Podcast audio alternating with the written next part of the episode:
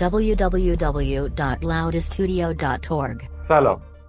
احسان علیوادی هستم و امروز قراره در مورد تحلیل فضاهای آکوستیکی و الکتروآکوستیک فضاها چند دقیقه در خدمتتون باشم.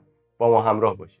همونطور که شاید خودتونم تجربه داشته باشید چیزی که توی معماری بناها امروزه کمتر مورد توجه قرار می‌گیره تحلیل آکوستیکی فضای مورد نظره و اینکه اون فضا چقدر در برابر انتقالات امواج صوتی مقاومه و اینکه ایزولاسیون اون بنا در چه حد و چه دسیبلی و چه شدت تراز صوتی تو این محیط فضای آکوستیکی ما استاندارد بسته به کاربریش و اینکه این مسائل چقدر در بنای مورد نظر رعایت میشه. و در مرحله بعد وقتی که قرار بسته به فضای آکوستیکی مورد نظر سیستم الکتروآکوستیک براش پیشنهاد بشه. حالا اون فضا می‌تونه یک مال باشه و اون یک public address باشه یا اینکه یک سینمای خانگی باشه و سیستم surround باشه براش یا اینکه به صورت خیلی ساده‌تر یک home studio باشه یک استودیو خانگی باشه و قرار باشه که ما پیشنهاد سیستم الکتروآکوستیکی متناسب با اونو ارائه کنیم.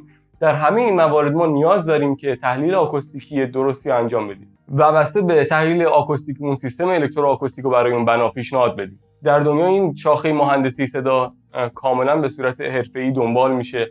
و از نرم افزارهای مرتبطی که توی این زمینه استفاده میشه میشه به اودئون و نرم ایز اشاره کرد. و برای جنبندی خاطر از استاد عزیزم براتون میگم که تعریف می‌کردن که توی یکی از جلساتشون یک بنده خدایی اومده یک سیستم الکتروآکوستیکی رو پیشنهاد داده و اینکه اون بنده خدا انگار تسلط کافی به مباحث و محاسبات و یا ذهنیتی از فضای آکوستیکی نداشته و فقط بسته به تجربه یک فاکتور رو copy paste کرده و برای اون بنای مشابه هم دوباره فاکتور رو ارائه داده.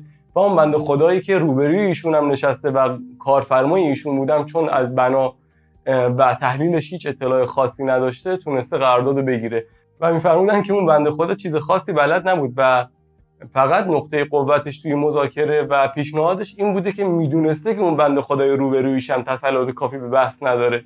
و به همین صورت پروژه رو می‌گیرن و کار رو انجام میدن. خیلی خیلی ممنونم که بازم منو تحمل کردید و با ما همراه بودید. و مثل همیشه ما رو در شبکه های اجتماعیمون دنبال کنید و مشوق ما برای ادامه این مسیر باشید. متشکرم.